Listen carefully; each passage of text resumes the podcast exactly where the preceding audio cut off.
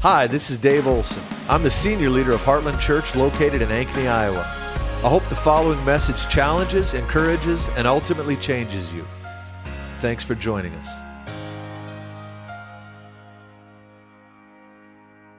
I know that uh, there's, there's a number of you that have come to me uh, about the COVID vaccination. Now, everybody's like, oh man, where's he going to go with this? I've had people ask me, what is Heartland's official position as a church on COVID vaccination? We don't have one. We don't have an official position because what we, we want to base everything on the word. What we do have an p- official position on is living your conscience that you have an obligation before God, a responsibility before God to live with a clear conscience. And you need to follow, you need to do your own research. God has uh, delegated authority to you. We are self governing people. Uh, that's why freedom loving people tend to be religious people, and religious people tend to be freedom loving people because good theology allocates the responsibility to rule your life to you first to you and then to external authorities. And when we abdicate that self rule, things don't go well. That can be a governmental model, but that can also be a lifestyle model that people just relegate the directions for their life to somebody else. There have been different theologies that have blown through the church over time where people, uh, I, I was, I'm old enough to remember the shepherding movement. Anybody remember that? The shepherding movement? Couple of you. Uh, some, some of my people that I deeply, deeply respect were part of that. And it went off track. And the, the whole idea behind it was that we understand we need to submit to authority, but they, they took that to an extreme. And so people would actually ask their pastor for permission to go on vacation. Ask permission, you know, can I buy a car? I want to tell you, I have a hard enough time running my own life. Okay, you don't need my permission. God has delegated that to you. And it is, it is a, a wrong theology that has dire consequences when you delegate that. And so we believe firmly in authority, but all authority has limitations. Uh, every, you know, we, we, need to, we need to submit to authority within the confines of that authority's rulership, okay? Man, I could get way off this morning. So I say all that to say this. Uh, if you feel like you should get the vaccination, then you do your research and make that decision with a clear conscience. And if you feel like you should not get the vaccination, you do the research and do so with a clear conscience. We don't have a policy on that, okay? What we do have a policy on is people judging one another for their decisions on non scriptural matters when we begin to get an attitude towards people in matters of gray area. Paul addresses this in Romans 14. He's talking specifically in that passage about people who are eating meat sacrificed to idols. There were certain, certain meat markets that were pagan meat markets, and so they would kill the cow and brand it with a pagan uh, brand, and they'd, you know, they'd dedicate part of it to an idol, and then they'd sell that. And some believers says, I can't eat that because it's got the brand to such and such a God on it. I'm a Christian. And Paul said, if that's what you believe, you're right. But then there are other believers that said, hey, I just pray over it. Hallelujah. Glory to God. Bless that T bone, and I'm going to chow down, and I have a clear conscience. And Paul said, if that's what you believe, you're right, because it's a matter of conscience. But then he went on to say what he really began to address in this whole matter was not who was right and who was wrong, because we need to be dictated by our own conscience. He said, when those who do not eat meat, sacrifice to idols, they should not judge those who do. They should not accuse them of some ethical wrongdoing. But then he addressed the others. He said, And if you think you can, don't despise those who don't do it with you. Don't look down on them. In fact, he went on to say, Keep those things to yourself. Don't do them in front. If somebody has a conviction, I can't eat that meat sacrificed to idols, don't eat the meat in front of them. Do that in the privacy of your own home. If it's going to make them stumble, their walk with God and the not bringing them to a point of stumbling is more important than your hunger for steak or however you want to frame that. So, here's the thing. If you have prayed about it, you've done your research, you feel like you were supposed to get the vaccine, God bless you. Hallelujah. Go for it. That is your, you, you do it before God. And if you feel like, as you've studied it and you've done the research and you feel like you have a conviction you're not, hallelujah. Go for it. That's between you and Jesus. But don't despise someone who adopts a different position. Because what the enemy would love to do is take something like this and divide the body of Christ.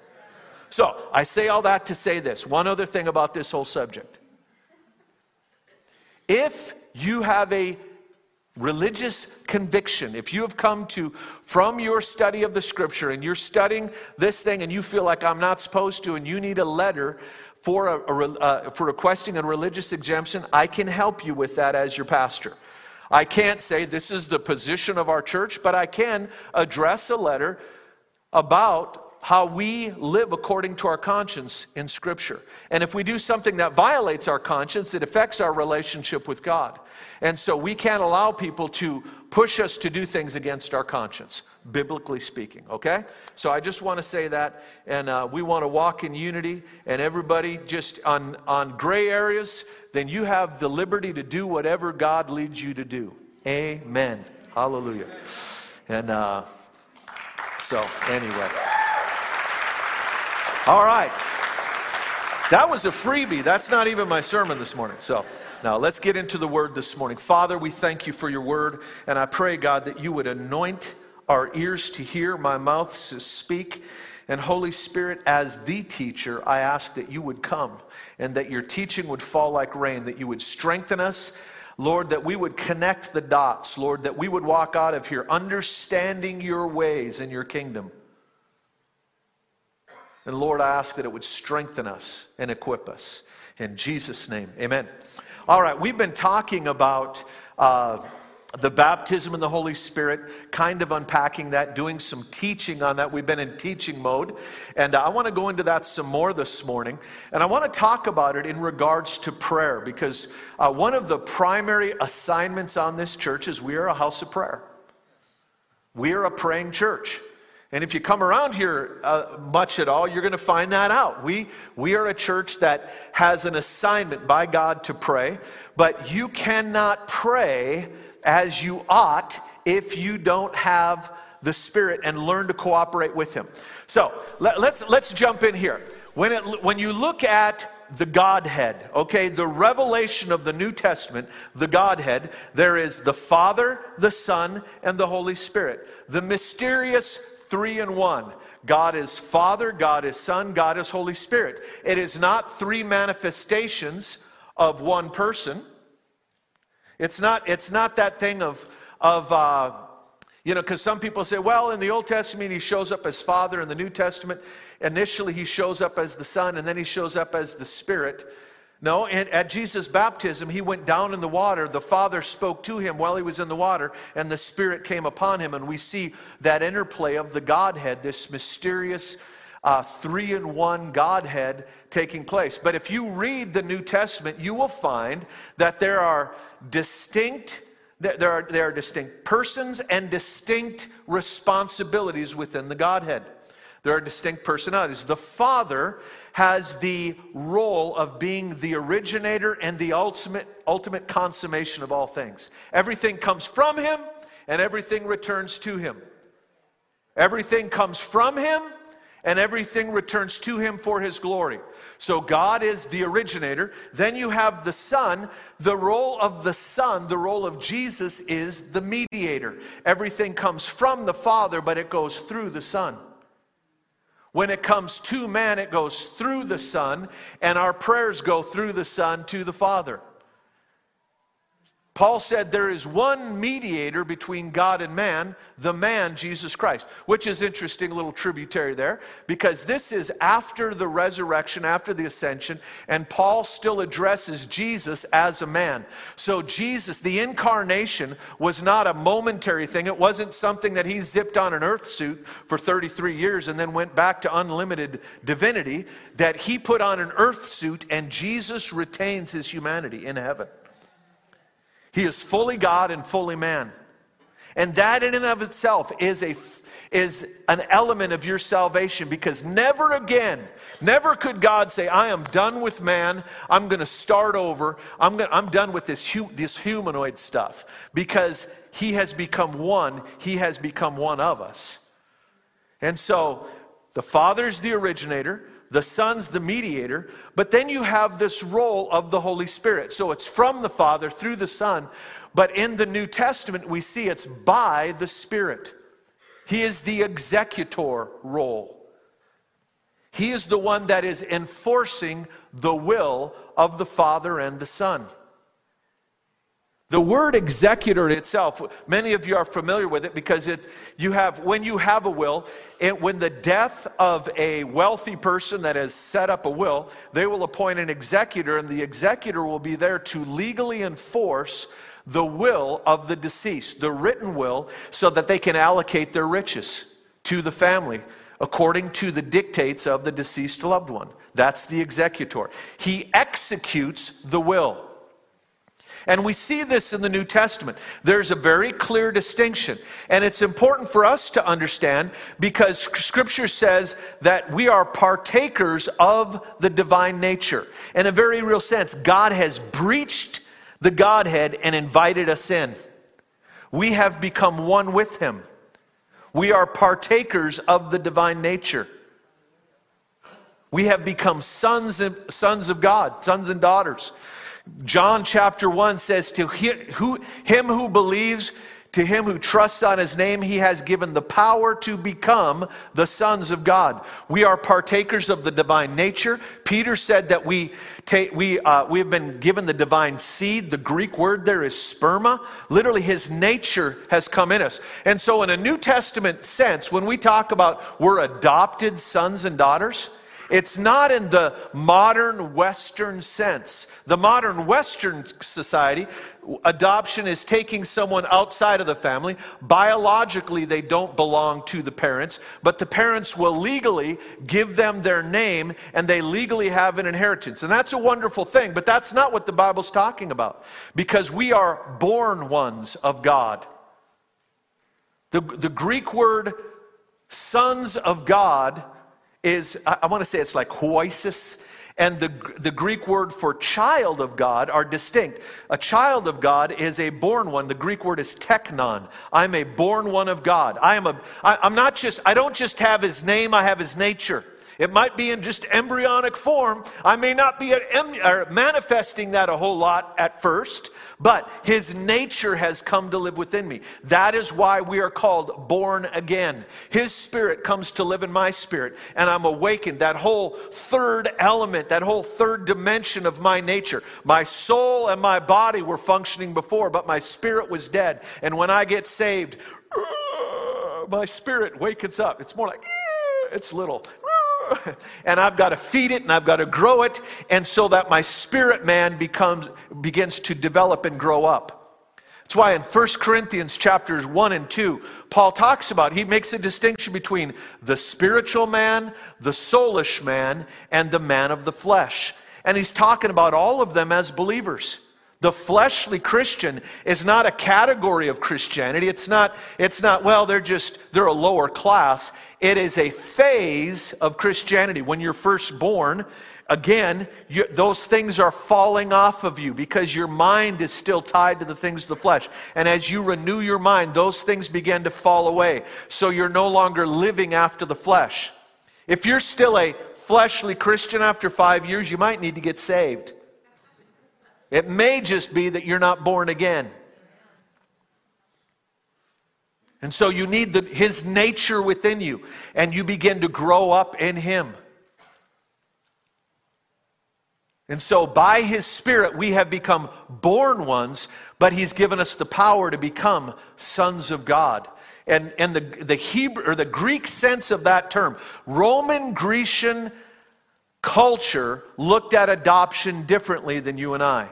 In that culture, it wasn't someone outside of the family being given the family name. It was someone who was biologically a born one, but they did not have the level of maturity to begin to function in the family name. They didn't have the, the, the response, the, the maturity to be able to go out and represent the family in the marketplace, in governmental affairs, and so forth. And so there was what was called a ceremony of adoption. And it was, it was similar to a Jewish bar mitzvah. It was a coming of age. And so that the young Roman Grecian child would be uh, discipled, so to speak. He would be parented until he came to a place of maturity, and then he would go through a ceremony called adoption, and he would become a son. And once he's a son, he would be given the full rights of an adult in that family. He could wear the family ring, represent them financially, and so forth. That's why Romans 8 says, He who follows after the Spirit is a son of God.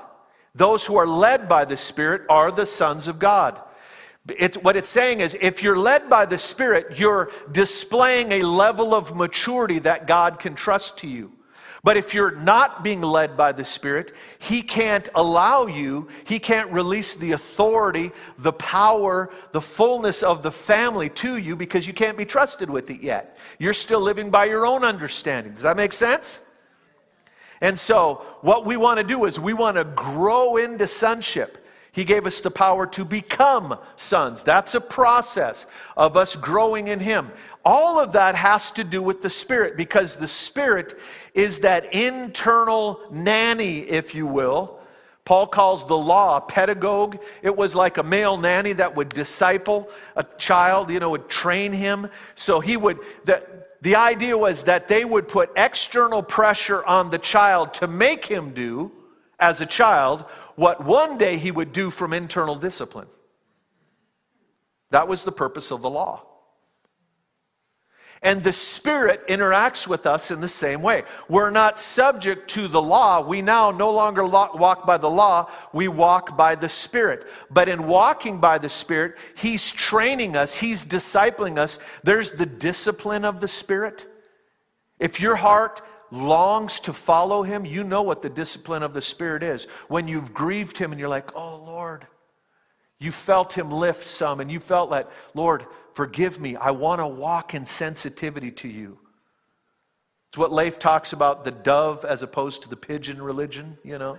How do- the dove is very sensitive, but the pigeon, it isn't, and it leaves stuff. So, we want to be sensitive to the Spirit so that he, He's growing us up. He's teaching us so that we can move into sonship, so that we can be used of Him. So, this picture of the, the, the functioning of God in the New Testament, it's a fascinating thing. It's from the Father, through the Son, by the Spirit. Or you could put it this way in modern vernacular God thought it, Jesus bought it, and the Spirit brought it. So Jesus purchased it, the Spirit brings it to us and establishes it in us so that we can walk in His will, okay? So we have this uh, originator, mediator, executor from the Father, through the Son, by the Spirit. But then you have this fascinating passage in Second Corinthians chapter 1. I want to say it's verse 20. And Paul said, All the promises are yea. This is the King James Version because that's what I was raised on. So that's what I'm going to quote to you. All the promises are yea and amen in Christ Jesus. For you, you old timers, we used to sing the song out of the hymnal Every promise in the book is mine. Every passage, every verse, every line, or something like that. If I just had an accordion, I could really go at it. But it, uh, Every promise in Christ Jesus is yea and amen. And then it goes on, it says this. It, Paul says in 1 Corinthians chapter, or 2 Corinthians chapter 1, he said, For the amen is spoken by us to the glory of God, through him to the glory of God. So you have this from the Father and back to the Father. We have that in place in that verse. We have it through the Son, the mediator place. We have that in place in that verse. But then the executor role of the Amen is spoken not by the Spirit, but by us. Because when it comes to prayer, that is our role. we step in in partnership with the Spirit of God and we receive revelation from Him so that we'll know God's will. And then we pray it with Him so that we'll pray God's will. And we put our punctuation on the end, our amen, our so be it, in, for, with God's will. We join our will to His will. It's part of prayer. So it's an amazing thing that in the ways of God, there are things that God wants to release on the earth. They're going to come through the Son. The only reason you and I can receive anything from God is because Jesus paid the price. Jesus said it No man comes to the Father but by me or through me. It comes through Jesus. And you could just as easily say, the Father comes to no man but through me. So God encounters us, the Father. Jesus is the one who reconciles us to the Father. The Father gave the Son, and the Son reconciles us to the Father. But the Son gave the Spirit. The Father, it was, it was the promise of the Father, but it was the Son who baptizes us in the Spirit. And the Spirit gives us the mind of Christ, gives us revelation on what God wants to do, and teaches us to pray. So that brings us to Romans chapter 8. Let's, let's turn there. So you, you know I'm really quoting the verses, and you don't, you don't think I'm making this up, okay? Romans chapter 8.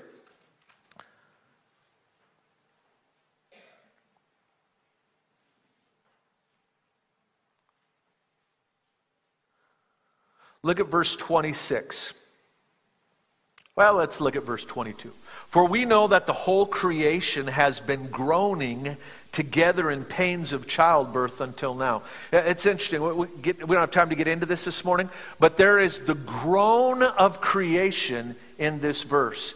And there's the groan of the believer in conjunction with the Spirit this groan because creation has been subjected to frustration by sin and it's longing to come into its fullness. So it says, He has been groaning together in the pains of childbirth until now. And not only creation, but we ourselves, who have the first fruits of the Spirit, groan inwardly as we wait eagerly for the, our adoption as sons, the redemption of our bodies. For in this hope we were saved. Now, hope that is seen is not hope. For who hopes what he sees, for what he sees? But if we hope for what we do not see, we wait for it with patience. Verse 26, this is where we wanted to get to. Listen to what he says. Likewise, the Spirit helps us in our weakness. The Spirit of God has come alongside of you to help you in your weakness. This particular verse defines that help in a specific context. There's, he says he helps us in our weakness. What is that weakness? He defines it. For we do not know what to pray for as we ought. He's saying we should know, but we don't know. We don't know what we should pray for. We, we, we need the Spirit to come alongside and help us in our weakness. And that weakness is we don't know what to pray for and we don't know how to pray. So the Spirit comes and teaches us instructs us in the ways of God so we know what to pray and how to pray. And so we have this partnership in this mystery called prayer that you and I step into and we partner with the Spirit of God. It doesn't come from us and it doesn't go to us. We don't pray to ourselves. People don't need to be praying to us.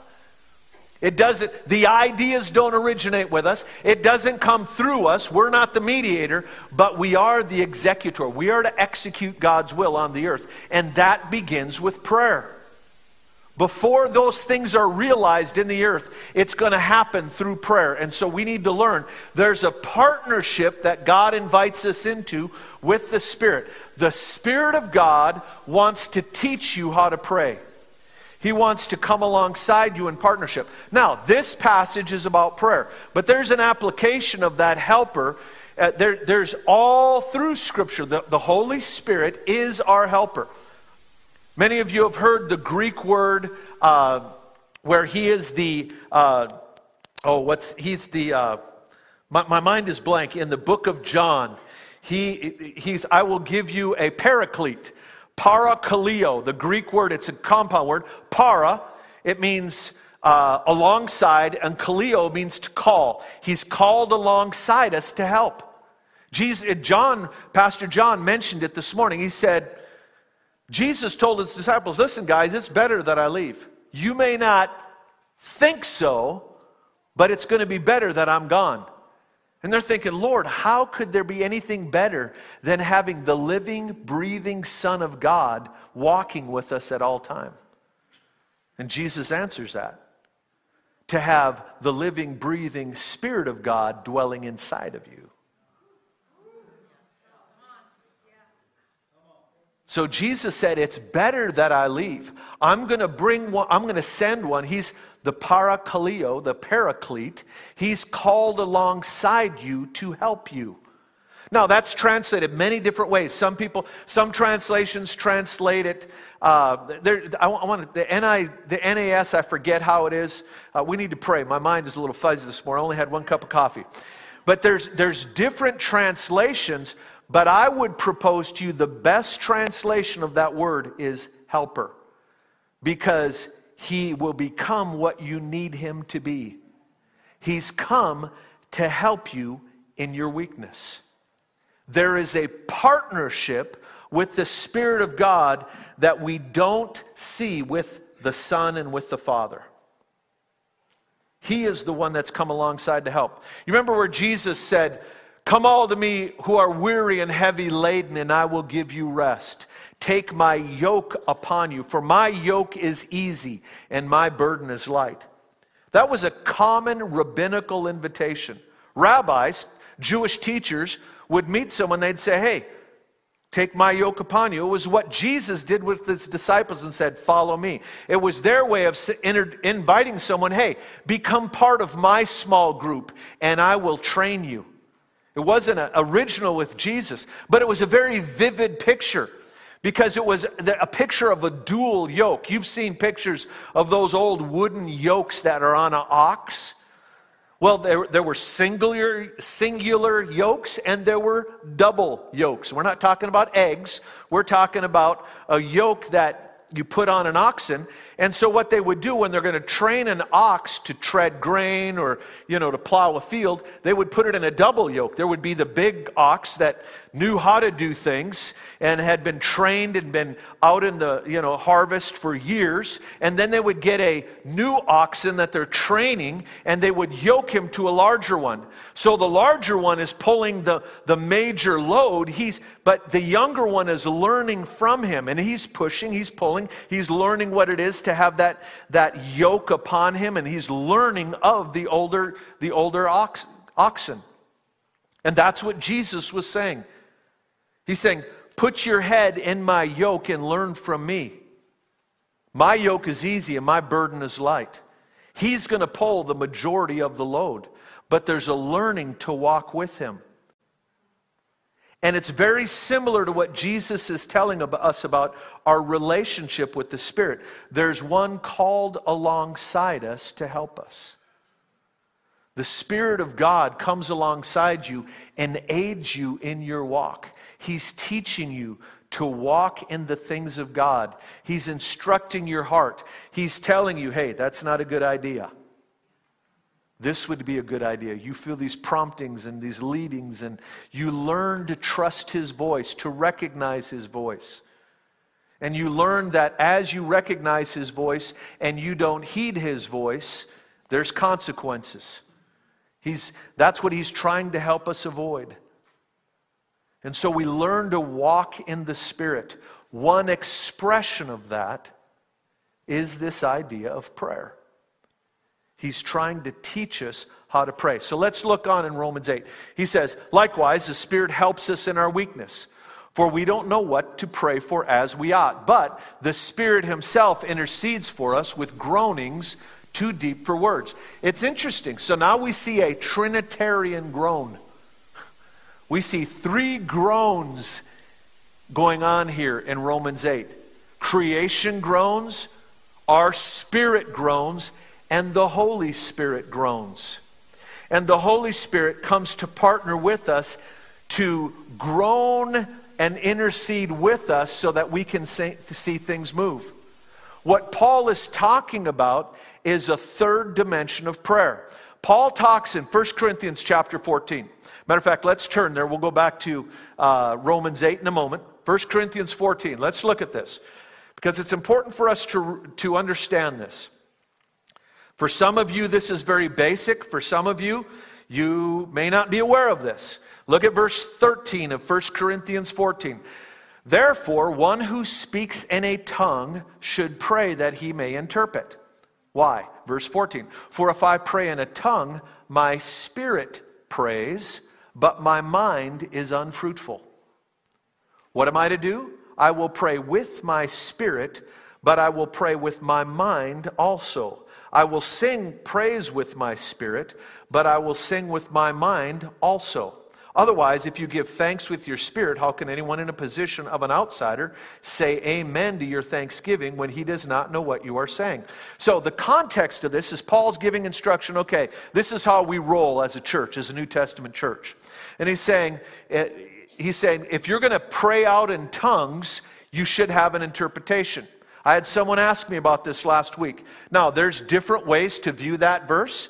There are some churches will, will frame it this way, and, that, and if that's the way the pastor of that church uh, believes they should roll, then you need to stay under authority. Some people say you should never speak in tongues in a public service unless there's an interpretation. Some say you should never speak in tongues in a public service. That should be in a small group. I don't believe that's what Paul is saying. I believe what Paul is saying because he goes on to say, How can someone say amen to what you are saying? He's talking about someone leading in prayer. So we don't get up at over offering and and you know start speaking in tongues over the offering and then say amen and everybody's like well i don't know if i can say amen to that because i have no idea what you said so when we're leading in prayer, we speak in the native tongue, the tongue that everyone else understands, we provide a translator. But if you give a message in tongues, then there should be an interpretation. There's nothing wrong with during worship you, you singing in tongues. Paul said, I can sing in tongues. But if you are going to get up and give a message, if you're, if you're the primary speaker, then there needs to be an interpretation. You've, many of you have seen that. You will be in worship, and all of a sudden you can feel it. Man, there's something about ready to happen. And all of a sudden, there's just everybody all of a sudden kind of lands for a moment. There's a lull, and someone gives a message in tongues, and someone else gives the interpretation. That's the way it's supposed to roll. But if we're all just worshiping the Lord, it's not when I'm singing in tongues on the front row, that's not for you, that's for Him. If I'm praying over the offering, I am also praying so that you can put your amen, which means so be it, so that you can throw your will behind and say, Amen, so be it, Pastor. I agree with you. So, in this passage, that's what Paul's talking about. But what I really want to highlight is this Paul said, If I pray with my spirit, my mind remains unfruitful. So, I will pray with my spirit but I will also pray with my understanding. What in the world is he talking about? Now, some people say, well, yeah, he's saying you pray, you know, praying in the Spirit means he's speaking in tongues. And I, I agree that what that mean, that is what that means. But they think that anytime that that terminology is used in the New Testament, well, let me put it this way. In Ephesians 6, Paul says this on all occasions praying in the Spirit. That is not tongues necessarily. It can be. But he said praying on all occasions. So it can't be tongues because you don't pray in tongues on all occasions. You know, let's, you know, at Thanksgiving, you're probably not going to say, let's bless this turkey. You know, your non Pentecostal relatives will think you're crazy, and Paul says that later, okay? And they can't put their amen behind it. We're, the, the New Testament talks about us walking in the Spirit, living in the Spirit, and praying in the Spirit. Everything we do is to be in the Spirit. So, what does that phrase mean? In the Spirit means we're led by and energized by the Spirit. We're receiving the direction from the Spirit of God. He's strengthening us to do those things. He's come alongside to help. He makes up for our weakness. He strengthens us when we're weak so we can fulfill the will of God. That's what, be, that's what in the Spirit means. That is not the terminology Paul uses in 1 Corinthians 14, however. He's saying, I will pray with my Spirit. It doesn't say, I will pray in the Spirit and with my understanding. He's saying, I will pray with my Spirit.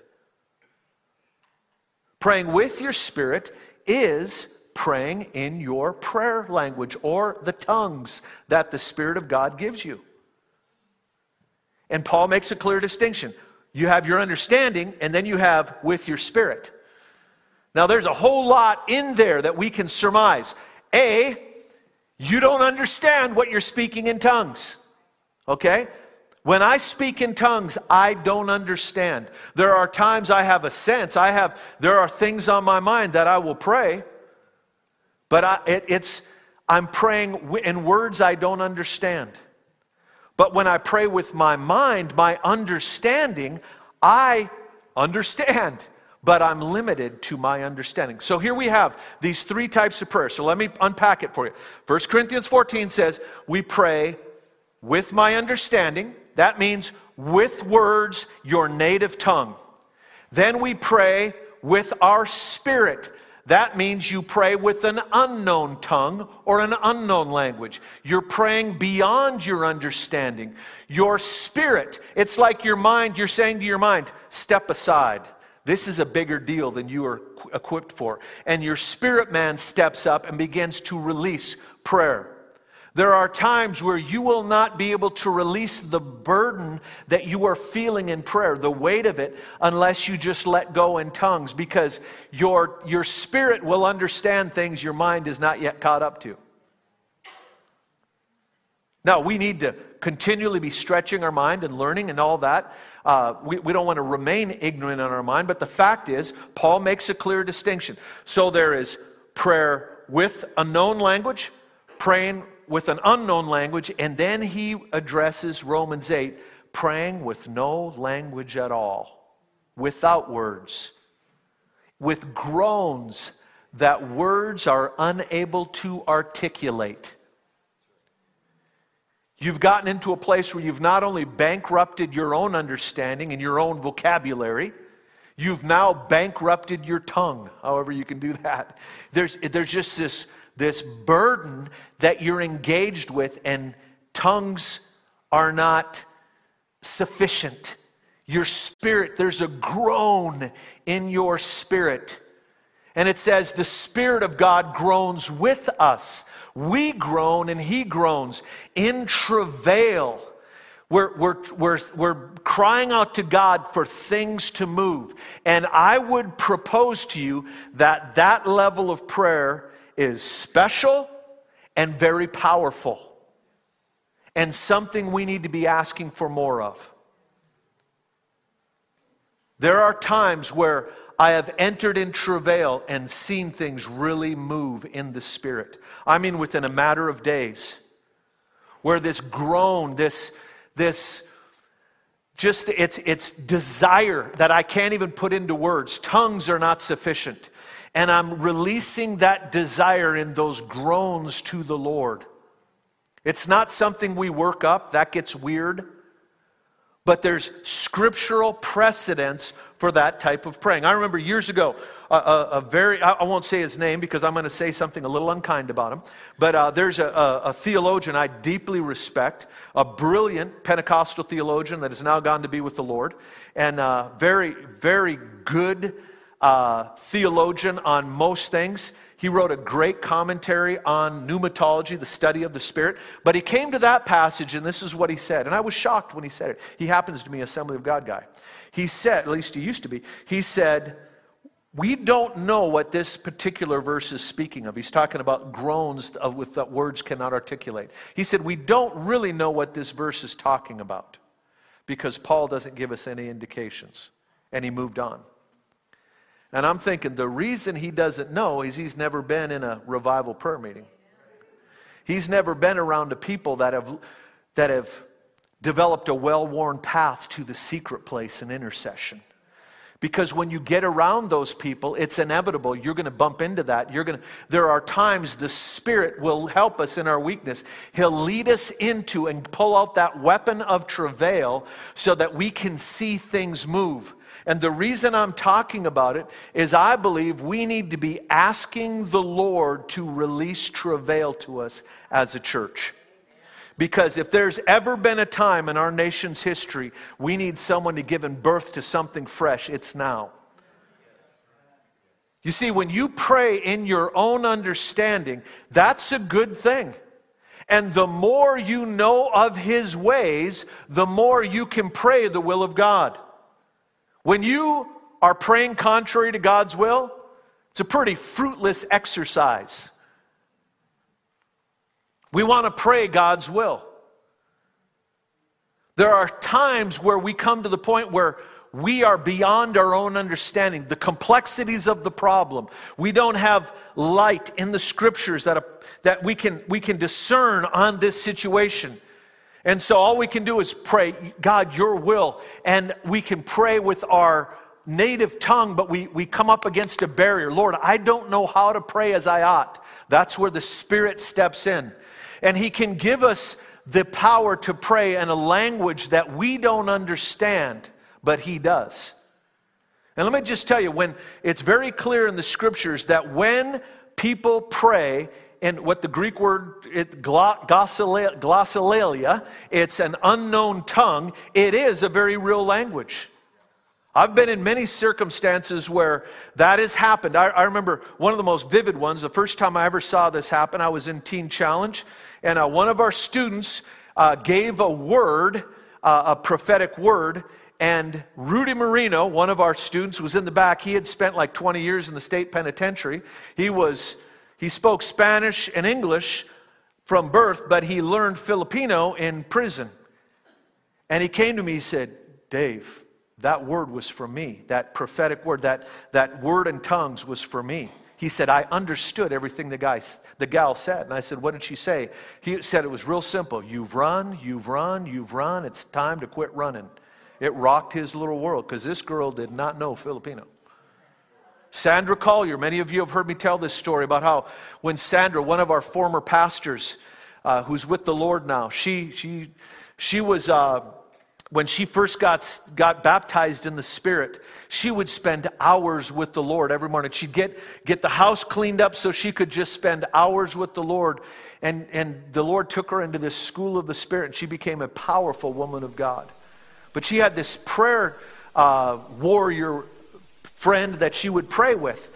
And one day they were praying in the Spirit. They were just praying with their spirit, rather, and, and in the Spirit. And all of a sudden, Sandra just began to pray in tongues. They were worshiping. And uh, during that season, the one prayer that Sandra had been asking was this Lord, give me a new heart. She had, she had, by her own admission, she had been struggled with anger in the past. Her and Quimby used to tell this story about she took a knife out at Quimby one time. Uh, little Sandra was a pit fi- spitfire. When she, man, Jesus got a hold of her. She was an amazing woman of God, but she would have been dangerous without Jesus. And uh, she'd been praying, God, give me a new heart. Give me a new heart. I want a new heart. I want a brand new heart. She's praying in tongues, and her friend stops her and says, Sandra, have you ever had lessons in French? She said, No.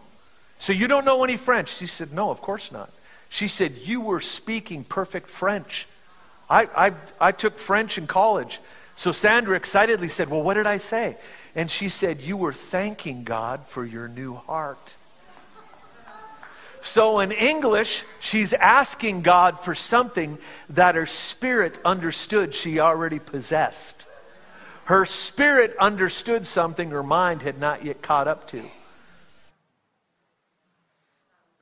So it's a legitimate language and it might be, at times, tongues of angels. Paul said in 1 Corinthians 13, he said, We speak in the tongues of men and of angels. It's most likely a reference that there are times where God will allow a, human individual to pray. And, but it's, it's so that he can bypass this barrier of our understanding. One of the primary entrances of sin into the human race was man wanted fruit to make him wise. So he demands that we bow at the cross and the foolishness of the gospel. And even in prayer, sometimes we have to set aside our understanding and give ourselves in faith to this thing. But I'm telling you, there are times where that is insufficient. There is the cannon of travail. And I believe the Lord wants to release that to us. And I believe that we need to begin to ask Him, Lord, would you release travail for the next move of God on planet Earth? We need to see revival hit. And there are stories all down through history about those who entered into travail, and as they would, things would break loose. Tremendous harvest, tremendous outpouring. We've seen it in our own church. TJ, wave at everybody. TJ is the product of travail one morning in prayer. She had told Steve, Steve, wave at everybody. She had told Steve, TJ, wave at everybody.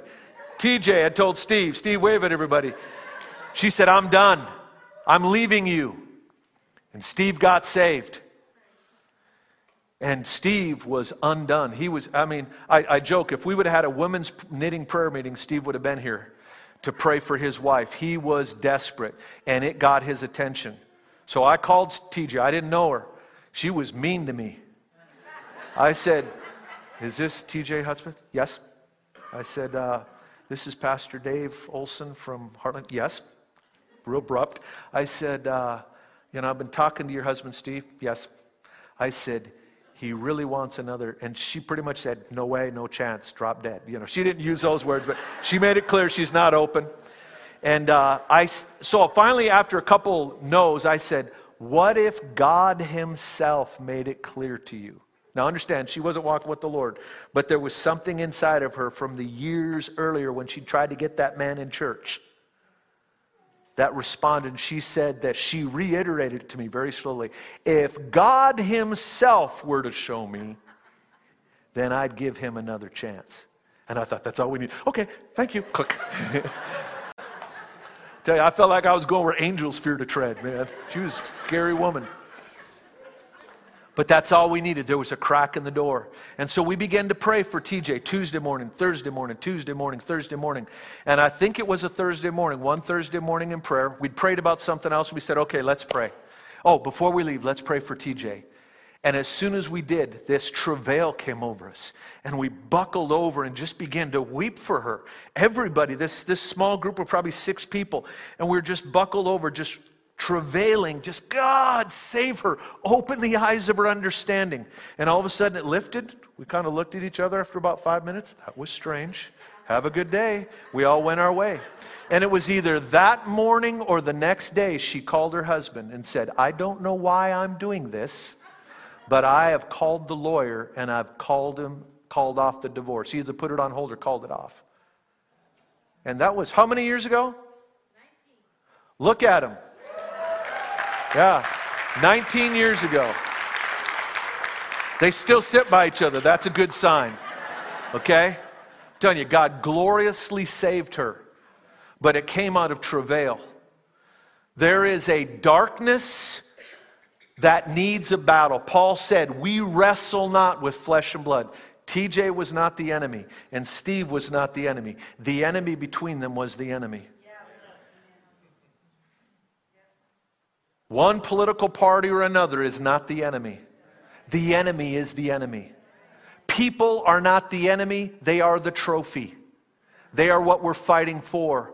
But sometimes we have to move into this thing where we wrestle not with flesh and blood, but we do wrestle with principalities and powers. And there's this travail. Let, go ahead and stand so you know I'm going to quit. I'm going to just read you something very quickly.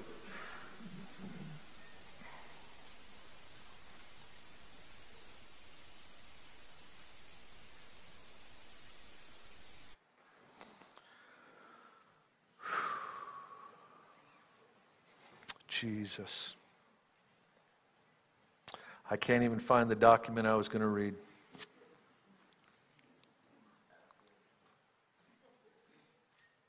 Some of you are saying, I think God's trying to tell you something, Pastor. All right, here it is. Okay. Some would say that we do not deal with principalities and powers, but Paul clearly taught otherwise against principalities and powers in high places. How do we deal with principalities, those ruling spirits over regions and relationships? By wrestling. Not a command, not a singular declaration, but wrestling. I believe this is speaking of travail. You can't even get there without surrender to Him. You will not care enough to pray that level for others. You will not care enough to be engaged at that level. You will back off and acquiesce, surrender the ground rather than get touched. But when, your when you love your life, you cannot prevail in travailing prayer. You cannot wrestle and therefore are no threat to a principality or power. But oh, the man or woman who has surrendered, who has been consumed with the cause of the kingdom and loves not their life unto death. Hell fears that one. When God establishes a house of heroes, those who refuse to retreat, those who are more concerned with satisfying the thirst of their king than their own preservation, hell trembles. Heaven is released and the enemy is routed. God sets up his throne and reigns from the midst of that type of church. Scripture says that those who overcame the enemy love not their lives unto the death. We are not unhinged from self until we sacrifice. Intentions don't accomplish this. It is the act itself that severs the cord.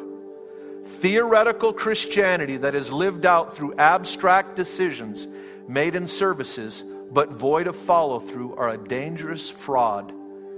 This type of charade may console the conscience, but it makes no impact in the real world. What God is looking for are those of us who will surrender. I believe the Lord wants to bring us into a deeper place in intercession. We've been going after this thing almost daily for over a year and a half now. And it's time for some things to move. I'm going to ask you just to lift your hands to the Lord. I want to pray over you. Father, Lord, I thank you. I thank you for your spirit. Lord, we present ourselves to you this morning. We surrender afresh. Lord, break our hearts for what breaks yours. And Lord, let us move into travail. God, we want to be moved with your emotion. We want to be willing to exchange our lives for the answer. So, Lord, we're asking as we present ourselves as living sacrifices that you would send the fire on the sacrifice. Stir our hearts, Lord. Hallelujah. Lord, we're asking that you'd begin to train us and teach us and bring us into travail. Let's just wait on the Lord for just one moment.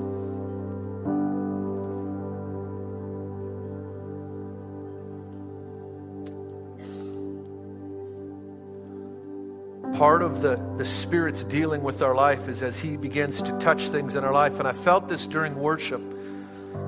I felt like there was somebody here this morning and that there's you're, you're feeling deep, deep despair, like you're at the end. And there's deliverance for you this morning. The Lord wants to touch you. I felt like there's also someone here, and they may be the same person, but I feel like there's somebody here, you've stolen something and there's this, this gripping fear that you've been struggling with that you're going to be found out because of the consequences of that. And the Lord's inviting you into freedom. He's inviting you into the light this morning. That if you hold, keep hold of that in the dark, the enemy wants to use it to rob you of your very soul. But there's freedom this morning. The Lord forgives you if you'll just come into the light. And God's going to work out the consequences. That doesn't mean that there's no consequences for man before man, but the Lord's going to walk with you. And the end result of this thing will be good and not bad.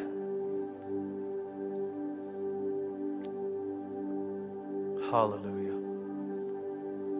I'm not going to ask you to raise your hand or come forward, but I am going to ask you to reach out to me. Because I feel like this is, a, this is an urgent thing for your own life, for your own soul.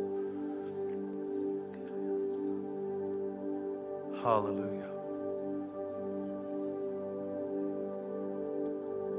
Before we close here, if you're here this morning and you're not right with the Lord, you're saying, Man, I need, I need to get right with God. I want to surrender my life to Jesus. If that's you, I want you to raise your hand. We want to pray with you real quick here. If you're saying, I need to get right with God, just raise your hand. Make sure I see it. Yes. Anybody else? See you two gentlemen. Anybody else? Okay. I'm going to invite those of you, just take that step. There's no one going to judge you. Listen, we've all been there. We're going to rejoice with you.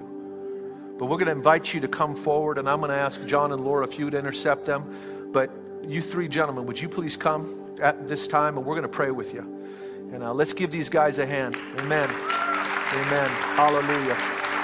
Yeah. Thank you, Lord. Thank you, Jesus. Thank you, Lord. Laura. Hallelujah. Let's go ahead and pray. Father, we thank you, God, for this day. We thank you for what you're doing. And Lord, we ask, go deeper, go deeper. Lord, take all of us. In Jesus' name, amen. Thanks for listening to our podcast. If you'd like to help more people hear this message, you can get the word out by subscribing and sharing it on social media. If you'd like to support the ministries of Heartland Church, you can do so at heartlandchurchonline.com/give.